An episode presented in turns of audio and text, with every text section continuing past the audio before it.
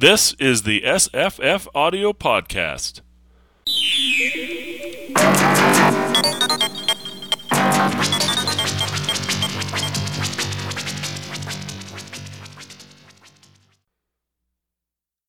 I'm Scott. And I'm Jesse. And I'm Julie from Forgotten Classics. And this is Rick Jackson from Wonder Publishing Group and the Brain Plucker blog. Remember, Brain Plucker rhymes with, uh, well, never mind. Go ahead. And the Science Fiction Oral History Association. Yes, That's right. that is right. So, welcome everybody. Thank you. Thanks for having us. Oh, you bet. So, uh, Jesse, No one wants to take it from start. here. Scott is our moderator. I'm a moderator. Yeah. So well, I no should tell you shit- on, on this book, um, I did not um, get completely through it. Um, I read the first hundred pages in print, and then I tried to pick it up on the audio version, and uh, didn't get completely through it. And the book we're talking about today, by the way, is City of Dragons by Kelli Stanley. Mhm. Um, so, um, anyway, that's where I'm at. Um, how about everybody else? Finished it, no problem. Okay. I read it. up till two thirty a.m. I had to uh, kind of rush through it in the last couple days, and I was listening to it on audio at work, and I realized I was getting short on time. So I went in my MP3 and I went into my settings and I went to the speed fast. So she was talking like a chipmunk through so I did, uh, I did, I did listen to a few chapters that way, and then I decided, oh, this is insane, and I'm just going to listen to it at regular speed. But I did just finish it yesterday. Uh, you know what's strange is I used double speed as well, Oh. but that's because I was running out of time, and I thought, oh my god, normally I would just listen normally, right? But I, I was listening at double speed, and I think, hey, this is really convenient. I can I can read 20, 20 times more audiobooks if I just do them at triple speed. But um, uh, right near the end, I, I, I you know, I, I, it was really jarring at first when you're listening at double speed. What they do is they, they change the pitch down. It's a some algorithm that changes the pitch down and yet sh- compresses the audio so that it goes faster, but she her voice, the narrator's voice pitch doesn't change. Yeah, and then So, that's like, on the saying- iPods and the iPhones. It, Right, it seems like yeah. what it what it does is it never. is it somehow detects uh, silence and eliminates it. No, I'm not. I'm. I think. I think what they do is they just um, change the pitch. I mean, you can do that, right? You can ta- you can change the pitch and increase the speed because if there is a pause, the pause is still there. hmm It's just that it is uh, reduced. Hmm. It's going twice as fast, so you just um, change the pitch. I think. Yeah, they they have things that'll adjust. My my MP3 player, it's a Sansa clip, Yeah. and it's you know cheaper and a you know a smaller operating system or whatever is in it, and you get the chipmunk effect. So if you like the chipmunks, I recommend the Sansa clip. Well, but you know what was strange was even though it's the pitch is fixed, right? Uh, I thought at first the narration was terrible because uh, it's double speed, right? I thought, oh, this is way too fast. I'm not going to get used to it. And then I I listened to that uh, it that way for maybe four hours, and right near the end, I thought, oh wait, this is the end coming up. I better I better switch back.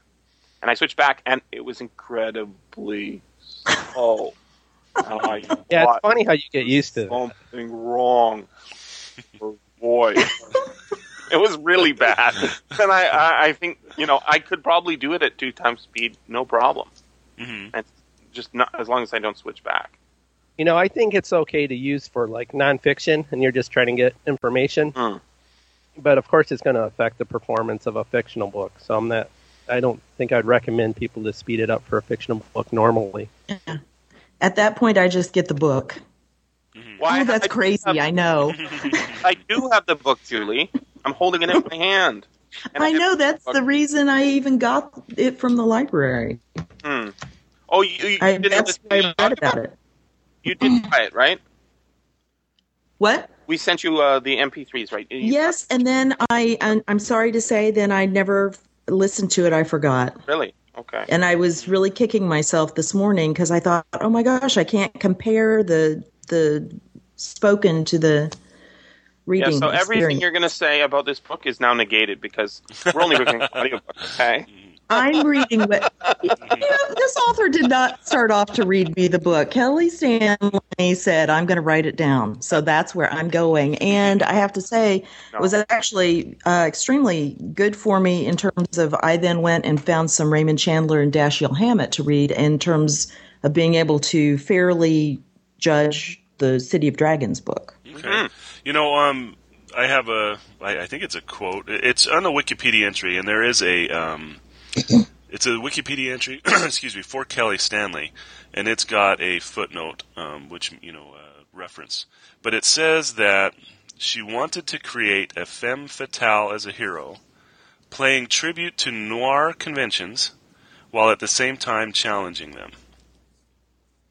And um, that that could have been my problem with the book, um, and and I know hopefully Julie will touch on this too. Is I have absolutely no connection at all with um, noir fiction, so I I have no idea what she was playing against.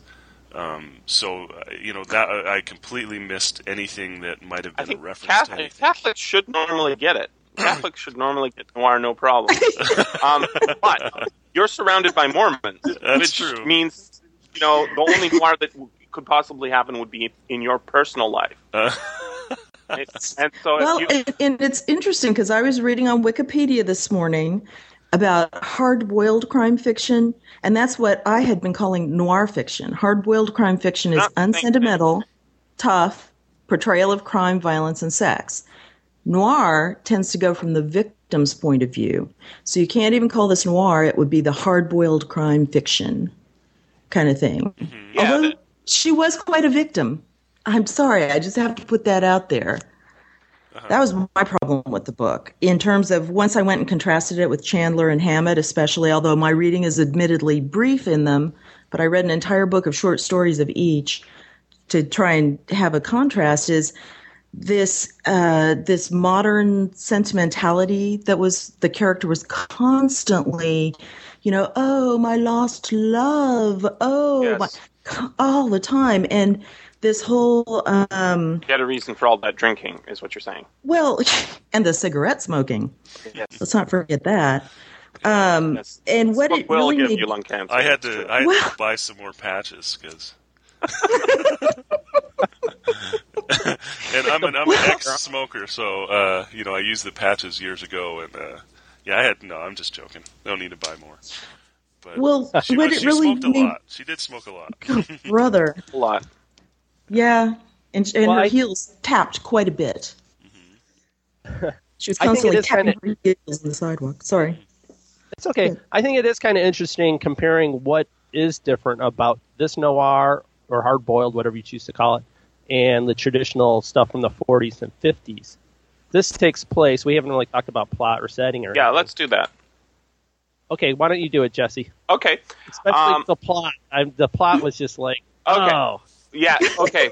um, uh, I think I think the reason the plot is like that is uh, it can be fixed by one thing I would say. But uh, let me let me tell you about the book first. Okay. So the book is set in 1940 in San Francisco uh, with a female private detective uh, who stumbles across a murder in Chinatown during uh, I think it's New Year's Eve, and uh, she has a big backstory, which we get a lot of, and um, she also has this drive for justice. She's hard drinking, hard smoking, and uh, definitely into justice because nobody in this city cares except for her, sort of thing. Um, and then we get, uh, I think there's a, there might be two other murders. There's an, at least one murder more, and then uh, she sets out to try and solve it. And I guess the novel takes place over a couple of months, um, and that's basically it Seemed like it. getting clo- too close to the end. That's it's it's a it's a basic premise. It's a very simple, basic, old-fashioned murder mystery PI. Yeah, a guy drops dead at her feet during a Chinatown festival, and she's going to find out why nobody cares. Hmm Well, we we know why nobody cares. He's he's a Jap, right? Nobody loves the Yeah, Japs. but even the Japs don't seem to care much until she finds the right ones. Seems like. It's true. Yes. and then and then to find out why is the is a lot of the a lot of the plot. Yeah. What were you going to say, Rick? Well, I was thinking, um, comparing this to traditional noir, Mhm. I would say one of the major differences is, uh, I forgot what I was going to say.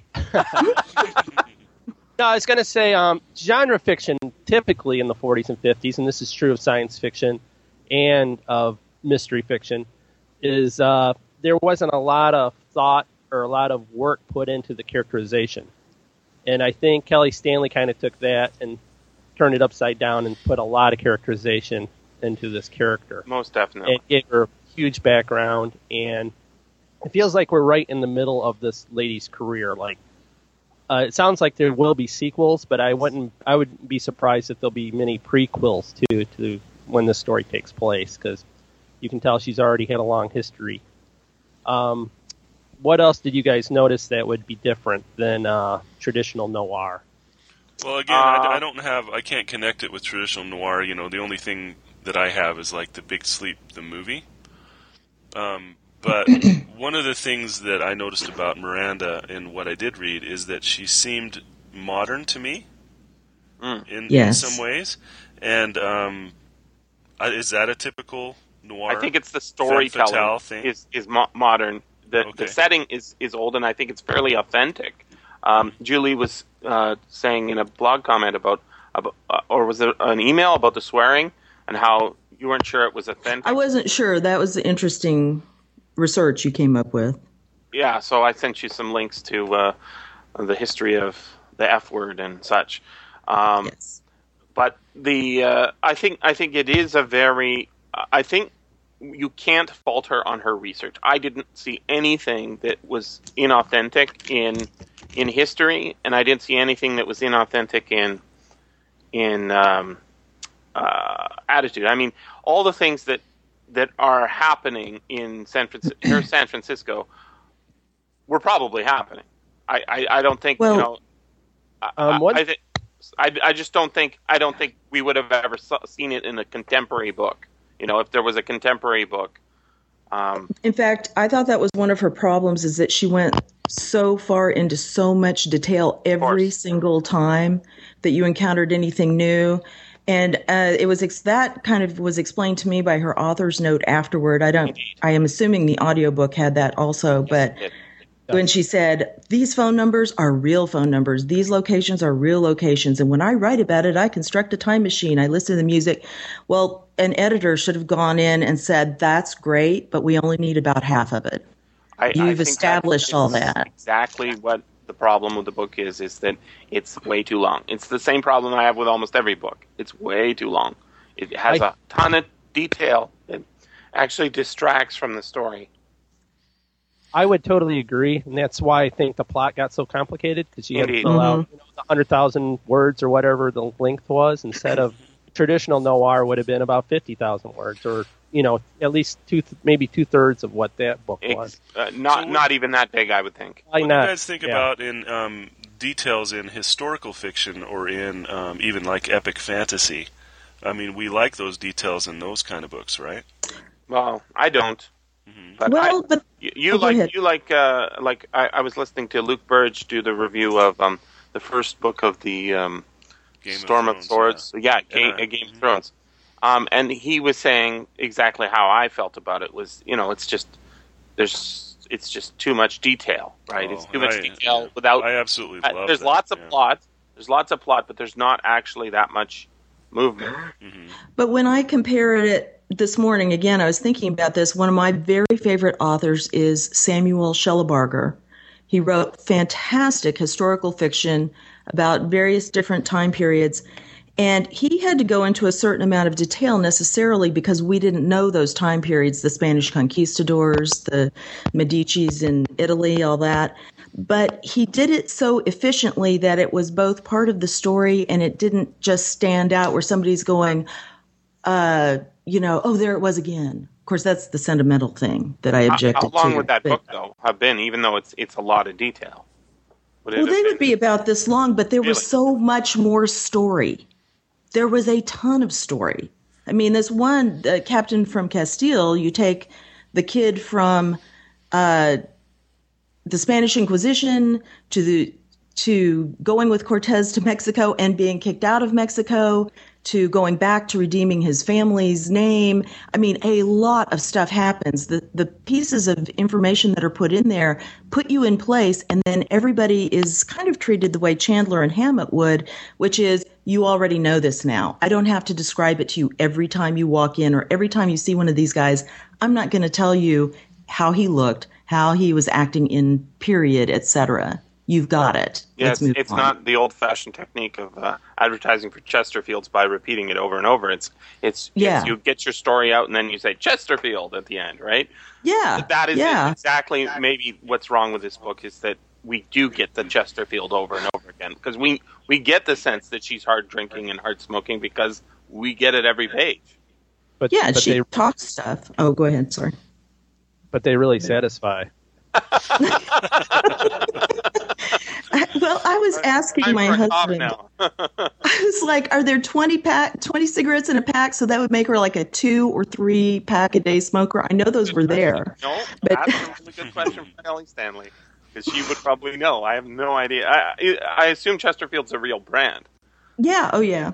I remember that. But um, my other problem was, in my point of view, this modernization almost verged on chick lit, which I was looking up so I could define it because I'm assuming you guys haven't really read any chick lit. It's not my favorite. Um, it's usually lighthearted and humorous, although it doesn't have to be. And it's women's fiction, which addresses issues of modern women. It's usually about women who can stand on their own two feet or learning to do so, and they're 20 to 30. And so that kind of almost crosses over like the scenes where, oh, like when she was, she'd taken her shower and she's, you know, examining and objective, objectively looking at her features. That was various that was the worst part of the book right there. Oh, wasn't that awful? And then, how about this? I'm sorry, I just have to say it like this: the gunmen are watching you, and they're going to comment on your gams, your legs. I doubt it. That she said that because she wanted to use that word. That's my opinion. Uh, I I think a lot of the problems that this book has could be solved with a real editor. I, I don't know who Uh, I agree. But I can tell you whoever they whoever they were there from the you know the modern editing thing, which is you buy the book and then you sell it. And that's Yeah. that's what you do. You might Yeah. say, um, "Is this really true?" And and the author says yes, and then they they say, "Okay, let's sell it." And it's like that's not editing because what an editor's job should be, I think, is you say, what's wrong with the book. You say, this is what needs to be fixed because Yeah. you're too close to it. You are a great researcher. You've written a wonderful book. You got lost in your world, but I'm coming at it from a dispassionate reader's point of view. And Right. here's what's wrong with the book. First thing I would have done if I was the editor, not that I have any particular skill in this area, but number one change that would have made the book a thousand times better make it first person. There's no reason for this book to be mm-hmm. told in third person other than to give description of of every other, her body language as well as everyone else's. Um, and I think you know that would have improved the whole book. Uh, you would have been able to follow the plot better. Her her emotional reactions are stunted, right? She's she's like PTSD or whatever it is. Um, that might have been more difficult to write, you know, from the per, first person perspective. It might be very. Uh, I'm uh, not a writer myself and of that kind, so I can't say whether writing first person is much harder than writing third. But I got to tell you, it would have improved the book a whole lot. Well, also the fact your point about editing, I let's just say the editor was not really paying attention because page 201 was suddenly I, I finally said I'm going to ignore some of these writing techniques that are driving me insane that to me mm-hmm. read like a screenplay which was these really these paragraphs just full of very sentence fragments descriptive sentence fragments that you couldn't always connect with anything uh, and that would kind of jolt me out. And I said, no, I'm going to ignore that. I'm going to move on. And then I got to this page where all of a sudden, after saying it from Miranda, Miranda, Miranda, it suddenly says, Rick leaned on the windowsill looking out into the San Francisco night. So there's a long description of that, of course. And then Rick stood and smoked and tried not to think about Miranda. And I was like, whoa, what? Huh? Suddenly we know what Rick thinks. And then I couldn't find it just now, but later on, there's a whole paragraph from Rick's or somebody else's point of view. I think it was Rick again. And I just went, oh, this was written a different way. And they took all that out and they missed this or something. Because there's no reason for that to have happened. It's right. never told from anyone else's point of view. And that's when I went, oh my gosh, did an editor even look at this or did they just run it through a spell check? This that's not fair to the author. You're just throwing her out there to the wolves at that hmm. point. Hmm. You know, I I have to say I you know, no, I, I missed that line ori- originally, but I'm looking at it now, and um, maybe reading it made it uh, stand out more or something. Uh, I mean, I, I, mean, it's easy to lose the thread of this book because of all the the third person switching around, and I mean, there is a there is a lot of detail that is not plot based, right? Yeah. And I'm I'm not one who says you you have to stick to the plot, plot, plot, plot, plot, plot. I'm not that kind of guy, but um, a lot of it could have just been tightened up. You know, I, I don't know why it has to be said over over such a long period of time. Um, it, it didn't it didn't particularly feel it, it, needed it, and you know, half the scenes where she's going to buy more booze oh. have been cut out. Well, have you have you any of you guys read Territory by Emma Bull? No, no. no um, I highly recommend it. it. It's a fantastic book, and it's it's set in the uh, Tombstone, the Wyatt Earp days, and it's got a parallel. It's got a, a, a magical sub theme going on. But she does, I thought, such a wonderful job of setting that tone. You feel like you're in the Old West. She has descriptions. She's telling it from two people's point of view, which is very clearly delineated, easy to follow. But she was able to set the tone for that so you didn't forget you were in the Old West, but you didn't need all this extra stuff. And I, I don't know. I had been thinking it was a fault between the authors. And now I'm wondering if it's just that Emma Bull has been blessed with a really wonderful editor also. That, you know, because that's a team. Mm-hmm. I think there, or, there are authors who, who can get away with no editor. And the reason they, they can get away with it is because they've, you know, had hundreds of books under their belt. Um, yeah. You know, Donald Westlake doesn't get a lot of editing anymore. Right. Uh, Warren Lawrence Block, same story. But if you if you compare just uh, Scott, you heard um, Julie's reading of "They Can Only Hang You Twice." Once. Oh, hang you once. hang you once. I don't Sorry. recall that. That's oh. too bad because he needed to be hung twice. Yeah. But um, well, I is uh, sorry, spoiler. oh, sorry, that was me. Okay, sorry. Sorry. No, no, I, I mean my me calling it twice. Oh well, that's all right. It's a short story. It's right. Um, in any case, um, one one parallel between the two books, and it, it does show that she is a big fan of, of this style of writing. Is is are those clipped sentences that you know they don't have a the at the beginning or an ah, right? It's just it's it, it's it's if you listen to Sam Spade talk, he, he's very uh, streamlined. He doesn't he doesn't waste any words, and uh, that makes it it makes it a uh, a certain style, and you do feel that in this book. But on the other hand, you also don't get the plot as as a breakneck, right? Mm-hmm. As in that story, right? Well, also, I was looking because I was thinking, am I being unfair and not liking all these clipped sentences or sentence fragments? And I thought, but they only do it every so often for a certain effect. Mm-hmm. Um, and it's usually once the story's been a little established it doesn't just throw you in there the way that third paragraph of her book did, which I had to read it three or four times and I never do because I was like, what is going on?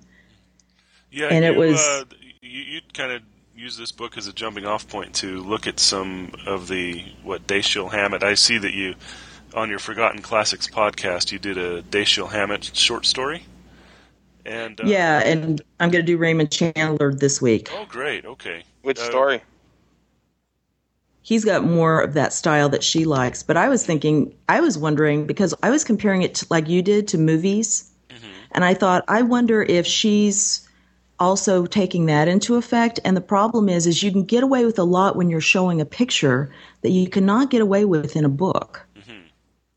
And I think because the the plot was already known to the people who were reading this book or something, because again, that third paragraph where it's um, Help the Chinese fight Japan. Put a dollar in the rice bowl. Feed starving, war torn China. Buy me a drink, sister. It's the Chinese New Year. Don't remember who they're fighting, sister. They all look alike to me. And I was like, what the what?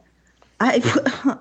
what does that mean? I, I don't know what's going on. What am I missing? Yeah, who's I finally who, gave who- up. where where is this? Oh no, I think I think it's not completely unacceptable. It's a style, um, and because Well- because it's a we're, we're getting a very strange omniscient point of view. Um, we're getting sort of her version of an omniscient point of view, as in Miranda's version of an omniscient point of view. Uh, it's it's almost Yeah, as but if I don't know Miranda wrote that- the story and she didn't want to write it first person because she's giving us the flavor, right? She's giving us the flavor. Yeah, but I don't know what What's that means. If if you're giving me the flavor, shouldn't you give me some reference? Signs in the signs in the window, shop windows. Help the Chinese fight Japan. Could could I've had three more words to tell me what the heck they're talking about? Yeah, I, I, mean, I get it. I I know what I'm it. saying. I mean, I do. And, Yes. and that We is all have not that that's not the that. only um, that is not the only time that sort of language appears. You're right. It, it comes fairly often. It's maybe 20 times in the book that we get a little paragraph yeah, that gives us a I could take it later. I was used to it, but yeah yeah. Um, I was unhappy. you know, a, a different font might have helped.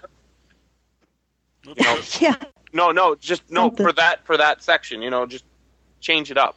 yeah, italic or something. I mean, if She's you've thinking seen, it. uh, if you've seen uh, uh, the next the next book we're going to do, uh, which everyone should love because it's uh, it's supposed to be the greatest book ever, right? Alfred um, Bester. Alfred Bester, um, uh, not Stars Demolish Man, the other one. The star's my destination. The Stars My Destination. I know. Okay, uh, I, I assume it's going to do something similar to what what the previous one I read of his, the uh, Demolished Man, did with text. It it says I'm going to do something innovative, and it and it really does. Uh, it uses the text Mhm. the page as a way to tell the story. You know, changing the font and changing the um, the orientation of the letters and such. And it may be possible. Mhm. Yeah, it definitely does Oh, it does. does do that, and Okay. that's always kind of a how do you how do you translate that to an audio book without going into like the realm of audio drama? Question. I don't really know, especially when he does like a little. uh It's almost like an image the way he lays out the text. You know? Yeah, An I think there's the one page. that's a sort of a really puzzle. It- It's like um, a, a- Yeah. some conversation between telepaths, and there's it's like a intersecting crossword puzzle. So you can you can follow it, but I, I'm not sure how you. Yeah, isn't there like a like a view of a house too, where the words Okay. are the room are of the house, and you're like looking overhead, a, like a map of the house. Yeah. Anyways, uh, I was wondering what you guys thought of her treatment of racism in the uh, book. I thought it was. That was going to be my next point. I thought it was authentic. I thought that was, yeah. I mean, it's compared to the, the old noir, which would either have like the Yellow Peril, which I know Jesse had a podcast about that, and um, just ignoring it. I think is what most of the old noir was. I mean, if you had a black character or different Yeah. nationality, they were just the butler, and they were in and out of the scene just like that. Most of the time, they're not even in the scene. Even the you know, the lower class people are just white trash type people. There's no other races in most of those old stories. It's true. hmm Yeah. And this is this Well, is. Um, except I for- think I like I liked it the the plot when it is eventually revealed. Um, we get we get uh, sort of an au- authentic to the time story. It's not a um, it's not just a drop into any old place. You know, this story should be set at the time it's set. Whereas a lot of them uh, Yeah. style could have been set any time, anywhere. Um, this one feels like you know it's a San Francisco Well, story in 1940. Definitely. No, I was one. I just wanted to say one thing about the racism, except for Miranda, who's Yeah. so modern in how she looks at everything. And I understand, I get it, but you know, if we're going to be authentic about everything else, could we at least tone it down instead of these, you know? And then I thought about the peril of whatever, you know. It, it wasn't exactly that bad, but that's how I felt after a while. Anytime I saw some new nationality come along, I was mentally rolling my eyes, going, "Okay, let's have the modern, politically correct view of it." so we know you're a good person. Yeah, well, uh, I mean, there Uh, were good people back That's then, but uh, I'll, I'll I mean, what didn't bother me so much about her her being you know, nice to nice to all the the diaspora of people there. Um, what what I thought was unrealistic was she's a she's a female private investigator and she spends a lot of money. She she spreads a lot of money. I know, right? Um, yeah. Now I know she's on an expense account, but even so, she is she is giving people tips right and left. I wondered about that too. She always had cash on hand. Yeah, and all those cigarettes she bought, you would think she'd be broke. Well, no, cigarettes were really cheap back then, right? Well, I was going to say that it's not that I I don't care that she's nice to everybody. It's that she um she judges everyone else She does judge on judge. their not niceness. She's very judgmental about that, and that's the part that I'm like, if people were That's nice about be it, hard boiled, though, right? All right. Hello. Her her her attitude Well- is that no, nobody's nobody. without all that time spent about it, maybe. it, it, it could have been done in two scenes and not in fifteen or however many times it happened. Yeah, Well, that was that was the thing. it. I was like, you know, you kind of go ahead. Hey, did you guys like the character of Miranda, the main protagonist? No, No. I want No. to like I- her. She was not. I she, found she wasn't myself- Lauren Bacall. No. That's for sure. She too, was too uh, angsty for me. Yes, very angsty. That's a good word for it. it. Is that a word? angsty. if it isn't, let's make it one. Yeah, it is now. Um, I found myself caring about her at times, and then other times it's just like, come on, get on with it. And you know, I don't, I don't want to hear your backstory anymore. Keep going. I, I thought the backstory was really good. I thought it was a really good backstory, but you're right. It it it interferes with the story. It interferes with the story. Um, See, and it, it it justifies her sort of you know her situation. She's she's hmm pining for her Johnny, who obviously is dead or worse. Yeah, Um, but uh, I I don't know. I don't know if uh, you know alcohol's the her father was a jerk, so she has men issues. She should she should definitely not be drinking so much. Um, and I here's one thing I didn't quite get. Why is she? Uh, she's got she's got multiple backstories. She's got she is uh, private eye, which I, I think you know I, I would like to know if there were any female private investigators in 1940 San Francisco. I I would Ooh, bet ask money. I would that. bet money there wasn't. Um, Yeah, and not agree. because women are not capable, but probably because there's some law against it. Is my guess. um, not not to say. I don't think anyone would have given them the chance. Well, yeah, it's like, can you take it? Can you just uh, take take it, or can you not? I mean, the Pinkerton that shows up in the story, right? Uh, Pinkerton Mhm. were were, and I think they're still around. Um, they do dominate Mhm. a lot of that market, and I can't see them hiring uh, a female private investigator. How did she get started in this? We don't really we don't get it all that clear. And then we also have another question. She's also supposed to be an escort at some point in her past, and I thought That's escort that sounds very modern, right? Um, right. uh, we have a B girl. There's a B girl mentioned, and obviously, uh, I assume B girls no longer exist. Um, right? I girls don't know. Okay. don't think Rick? I've heard that term. Uh, I don't know. I, I was wondering to what level of an escort she was, because she was Yeah. describing escorts as. Oh, I thought it was pretty sure clear she was a complete escort. To me, Okay, well, the way wasn't that sure if read, was like She she was- always serviced the men, or if it was just uh sometimes she had to, or because she I did work figured for it was- and other girls were like that. So I guess I was assuming she was too, but it wasn't really that explicit to me. I just figured since she was like, you were always the best, and um, I just figured it was like a high level courtesan kind of a situation. Yeah, it, ma- it makes you did- sense. It makes sense uh, that you know she she could have that kind of uh, hard boiled attitude having come through uh, a war and uh, uh, you know losing her Johnny made her turn to uh, prostitution. Okay, I could buy that. But then suddenly also her father. private Don't eye. forget her father. Uh, Her father was important too. oh yeah, He made her hate men first. he turns up. He turns up later, right?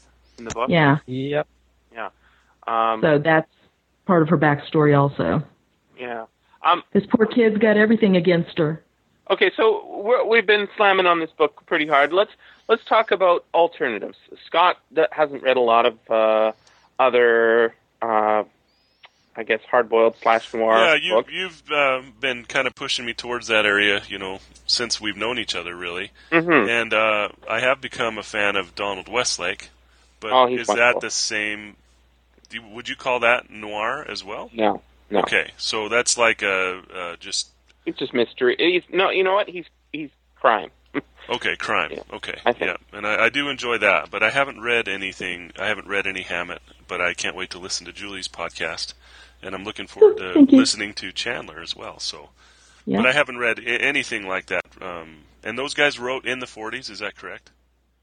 Uh, or earlier, Yeah. yeah. Okay. Yeah, a lot of times it was right after World War One and between one and two, even I think. Mm-hmm. Also, would you say a modern one, modern noir, or you know whatever we want to call it, would be something like what about like the Travis McGee stories? Well, Travis, Have y'all read those? I I, I kind of listened things? to the abridged audiobooks back in the uh, late '80s. They were really fun. But um, I'm They're not kind of a modern. They're they're they're not exactly hard boiled, and they're not definitely not noir. But Well, they're they're more like the Parker books, I guess. Uh, you know, the Heart of Gold, more modern man, I guess. it's true. It's true. It's They, they're definitely in the in the spectrum. Um, one of the guys I wanted to talk to talk about was uh, Ross Macdonald. Anybody read Oh Ross Macdonald? gosh, yes. Oh my gosh, yes. What what did you Um, say, Rick? Well, I was going to tell you guys that as a publisher, I am publishing a lot of this stuff, including Ross Macdonald, Yay. including. Uh, I'm trying to. I just sent you one link for a Lionel White novel. Did that come through Yes. to you guys? Hostage for a Hood, Yeah. and that's under type- your your Noir Master series, right? Mm. and I have a lot of stuff from the 50s and early 60s that I've been publishing that were paperback originals for like uh, gold medal books and Dell books and those type of uh, publishing companies of the day. They're Mhm. mass produced and they're they're just wonderful books. Um, I'm also currently working on. Oh, here's one I should send you. It's uh, let me copy my link here. Um, I'm working on something called Noir Masters, an anthology, which has just a ton of. Uh, actually, it's going to be in three volumes, and I'm I'm having it proofread right now. That and good. Uh, yeah, it's just a variety of those authors, so you can kind of sample those kind of authors of. Uh, What a good idea. Hey, um, uh, speaking, I, I don't want to change topics, but I, I wanted to mention my mom's got an iPad and she loves it. She thinks it's the greatest thing ever. Wow. And I said, uh, uh, what's, what's so great about it, mom? And she said, she said, oh, I love reading books on it. And I said, oh, hmm. Um, Rick, when are your uh, books coming to iPad? um, there's currently about ten titles Oh, that good. are on iPad. So there's they're getting out there. I have a uh, God, I don't even know how many titles I have now, like 140 titles in ebooks. So wow, 10 is, good for you. Yeah, so 10 is just a start, but uh, they're getting out there. I'm cranking out a few every week to get on the iPad. So That's uh, Pulls the Double Cross I've read. That's by Lawrence Block. I've read that, and it's a good book. It's um, it's a one of his his few PI books uh, that aren't Yeah. um in. I actually I think it is part of a series, but maybe a I- very I- short series. I think it's the only one, but I'm not sure. It's possible. not- It's possible. But yeah, I was. It's enjoyable. no, Ed London. There there are some other Ed London stories. Yeah. Okay. It's just um, I think maybe there's only one novel. Um, yeah. okay, but getting back to Ross Macdonald, I, I want to tell you, I discovered Ross Macdonald uh, on Blackstone Audio. I, uh, I guess in the late '90s, and I, I picked it up because it was cheap. I, I got a, one of those five dollar sales or ten dollar sales or whatever it was, and I started eating them. Really, you know, they're really addictive, and they're all exactly the same. They have um, they have a uh, private eye working the working the California uh, coast, usually finding family members, uh, missing family members for rich Californians, Mm-hmm. and uh, just really compelling writing, Mm-hmm. compelling storytelling, uh, very compact uh, in in every way. Uh, in it, you know, we're getting a story, we're getting a, a, a little bit of character, um, but we're getting no, you know, it feels like a polished, finished writer, and he was, you know, competing. He's sort of a little down my list of writers who I'd automatically pick up the book and start reading. Um, you know, I I've got Donald Westlake, got Lawrence Block, and uh, Don, and Ross Macdonald. Oh, okay, I'll pick up a Ross Macdonald. And uh, it was kind of like John D. MacDonald was up there too. But- Yeah. Um, if if we're talking noir, um, there's not a lot of people who come to mind other than Jim Thompson. And I think Rick, you have a Jim Thompson out there, don't you? Yes, I got uh, nothing more than murder. Mm-hmm. uh, one of his early novels, and I also have a short story called Forever After. And hang on a second, guys. My power's going out on my computer. I'm not sure why. Yes. uh, So um, I- looking at but- his Ross Macdonald, we've got a Ross Macdonald called Midnight Blue, which is a Lew Archer mystery. Now, Mhm. um, you guys know about Lew Archer? I do, and I haven't. I'm so glad you brought this up because I'd read him so long ago and I'd forgotten. I got to revisit all that. Well, I haven't. I have more than that one too for Lew Archer, but I can't remember. Oh, the Imaginary Blonde. And but there, you know, I have like there. It's a short story. There's three or four short stories I have by Ross Macdonald. And let's see who else would be a good noir writer. Can I well, ask? sure Lew is a. Am not sure Lew Archer series is, is noir. It's dark, but I don't think it's noir. I, I think you can't have a series that's noir. I think this is the argument uh, someone made that I picked up and said is mine, is that it's impossible for uh, noir to be a series because at the end of a noir, the main character is dead. Right? It's, No, it's no. almost like Fatal Attraction. In, I, in, I don't agree. Unsentimental, tough portrayal of crime, violence, and sex. They don't have to be dead. That's the movies you're thinking about, not the no, books. not not exactly. I'm thinking um, think Jim so. Thompson. Okay, if you if you read The Killer Inside Me, um, this is about a, a an insane policeman who it, it just you know almost he's almost like on a rampage, right? But it's very calculated and and you know instinctual, an instinctual, uh, horrific, long rampage. Um, and he's telling you his story. You know, it starts with a line, um, uh, something along the lines of, uh, you know, the man walked in and said something, and and then the the line is, and I knew I had to destroy him. And then that's what he does. He, you know, takes him out in the woods or and kills him or something like that. It's it's. But what about Sam I don't think Spade? that- yeah, I don't think that's always the plot line, but there is like a subgenre of noir maybe where there's a maybe it starts out morally ambivalent character and then he goes over to the dark side and you see his descent into hell, which is one of my favorite kinds. I don't know. Um, I mean- well, Go ahead. I was just going to say, what about uh, James M. Cain? There's there's a very good case of uh, noir. It's not just hard boiled; it's also noir. Uh, you've got Double Indemnity, right? This is a this is a you know a man going over to the dark side, and he pays for it. And yes, Yeah. there's a movie version, Yeah. but I'm talking about the Yeah. book, which is a, one of the greatest books ever. Um, and who's then, the author? oh James, uh, not James M. Cain. Yeah, James M. Cain. Yes, right. Okay. I always Jim Thompson, James M. Cain. Uh, Postman always rings twice. Postman also- always rings twice. Um, That's another good example of the even Mildred just- Pierce is is uh, uh, you know you watch the movie and it looks like a domestic drama, but really it's noir. Yeah, but that does. I have to agree with Rick. Just because you're picking out the examples that do that, and that makes you think of noir, that doesn't mean that's all there is. Because you have Sam Spade. Okay, come on. These are the people noir. who invented the genre, He's hard boiled. huh? He's hard. What? He's not noir. I- I think, Yeah, but I think- noir is not about the detective; it's about the victim. yes, but he's not. Uh, he's not. Um, okay, so uh, the, the the prototypical example of what looks like hardboiled but is actually noir is the movie Chinatown. And I know this is a movie, but it, Oh, I hate it is that movie. really Me too. What Oh, thank you. Worst ending. Worst ending ever. best Oh. ending ever. No, Most no, depressing and I didn't ending like ever. the dialogue. Oh my gosh. Oh, I Most hated it. depressing ending ever, and that's why it's so awesome. Yeah. Oh no, the most depressing ending ever. I have to go with uh, Sunset Boulevard. That's pretty depressing too. And, and Oh, I love it. It's it's great, but It's, I think That's probably I'm- not noir, but it's so close. Come on. It, victim. no, I think it is noir. Yeah. it's not hard boiled. I think it's noir. I, Yeah, I it's- think um, Oh. I think hard boiled is a sub. Mickey Spillane. Okay. That's hard boiled. What about um like Perry the Perry Mason books? Are those just out of it altogether? Yeah, I would say so. So yeah. Or Shell Scott? The I think that's Not Richard. Prather.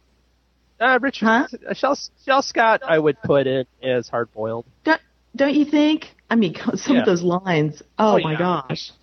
It's kind of very derivative of uh, Mickey Spillane. Well, yeah, I can't help it. I mean, I like it. said one's derivative Derivatives, from the other. okay. Who was first? Speaking I of derivative, before before we go too far, I wanted to point out. Uh, you know, you guys know Lew Archer, right? We this is the character Yes. by Ross Macdonald. What you may not know is that um, the, this is from the Wikipedia entry, and I thought this was really cool. Uh, initially, Lew Archer was similar, if not to a completely derivative of Philip Marlowe. Um, however, Oh, yeah. um, you know, he's he's derivative. You know, he's uh, he's written by a different author, right?